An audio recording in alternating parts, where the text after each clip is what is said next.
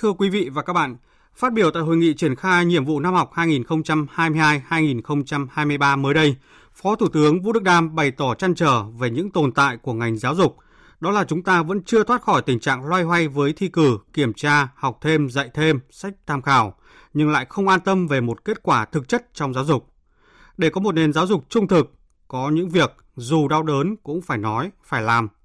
Bình luận của nhà báo Vân Thiêng qua sự thể hiện của phát thanh viên Kim Phượng. Mời quý vị và các bạn cùng nghe. Không trung thực trong đời sống xã hội đã là điều tệ hại. Không trung thực trong giáo dục lại còn tệ hại hơn nhiều. Bởi sản phẩm của quá trình giáo dục là con người. Có lẽ vì thế mà trước đông đảo các nhà quản lý giáo dục, Phó Thủ tướng Vũ Đức Đam không ngần ngại nói lên những chăn trở khi cho rằng chúng ta chưa trung thực ngay trong giáo dục. Có lẽ bởi ông hiểu đó không còn là ý nghĩ của riêng ai. Sự kỳ vọng về nền giáo dục tiên tiến trong bối cảnh một nước phát triển trung bình thấp đã gián tiếp tạo nhiều áp lực cho ngành giáo dục. Chạy theo thành tích, tự huyễn hoặc thành quả giáo dục đào tạo thông qua nhiều phong trào thi đua mà ai cũng hiểu là không thực chất, đã biến nó thành căn bệnh trầm kha của ngành giáo dục. Mà dẫu đã qua nhiều nhiệm kỳ, nhiều lần phát động xâm rộ, chúng ta vẫn chưa thể dẹp bỏ tận gốc. Vì sao chúng ta cứ loay hoay với câu chuyện thi cử, kiểm tra rồi dạy thêm, học thêm? Hay hệ lụy nữa là chuyện sách tham khảo?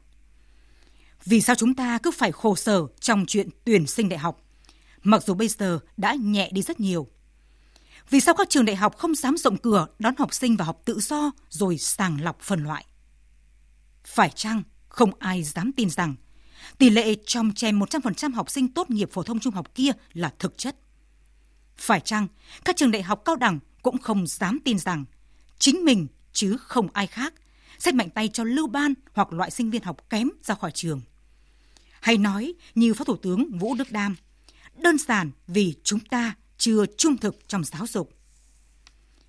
Thế nên không phải ngẫu nhiên mà nhiều chuyên gia, nhà quản lý giáo dục và cả dư luận xã hội tán thành bảo kỳ thi tốt nghiệp trung học phổ thông hoặc thay thế bằng một hình thức kiểm tra, đánh giá khác nhẹ nhàng và ít tốn kém hơn. Đã đến lúc chúng ta phải chấp nhận những điểm số thấp nhưng thực chất, nhìn thẳng vào nó để vạch ra một lộ trình cải thiện kiên nhẫn, bền bỉ hướng đến sự trung thực trong giáo dục và đào tạo. Đã đến lúc phải gạt những bài văn mẫu sang một bên, dành chỗ cho những lời văn ngây ngô nhưng chân thực hơn, đời hơn và quan trọng nhất, nó là văn của chính bản thân người học. Và đã đến lúc cho phép các thầy cô giáo được quyền từ chối những cuộc thi giáo viên giỏi cấp trường, cấp huyện và cao hơn nữa.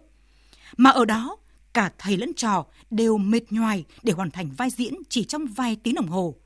Rồi sau đó lại vật vã với một thực trạng hoàn toàn khác. Đã đến lúc phụ huynh phải buông bỏ nhu cầu khoe điểm, so sánh con mình với con người ta, để con trẻ không còn phải chịu những áp lực không đáng có. Mà biết đâu lại làm chúng chớp lấy mọi cơ hội gian dối để đáp ứng hoặc hành động tiêu cực. Đã đến lúc phải xem trung thực là lối ra cho nền giáo dục. Lúc ấy, cha mẹ sẽ không thấy buồn khi con không được nhận giấy khen. Các kỳ thi không có 99 hoặc 100% học sinh đỗ tốt nghiệp. Nếu cái lõi trung thực của giáo dục không được củng cố, thì như một hệ quả tất yếu, xã hội sẽ đầy rẫy những sản phẩm giáo dục là những con người trưởng thành quen với sự giả dối. Vì một nền giáo dục trung thực, dẫu đau đớn cũng phải nói, phải làm và phải hành động ngay. Quý vị và các bạn vừa nghe biên tập viên Đài Tiếng Nói Việt Nam bình luận nhan đề Vì một nền giáo dục trung thực, đau đớn cũng phải làm.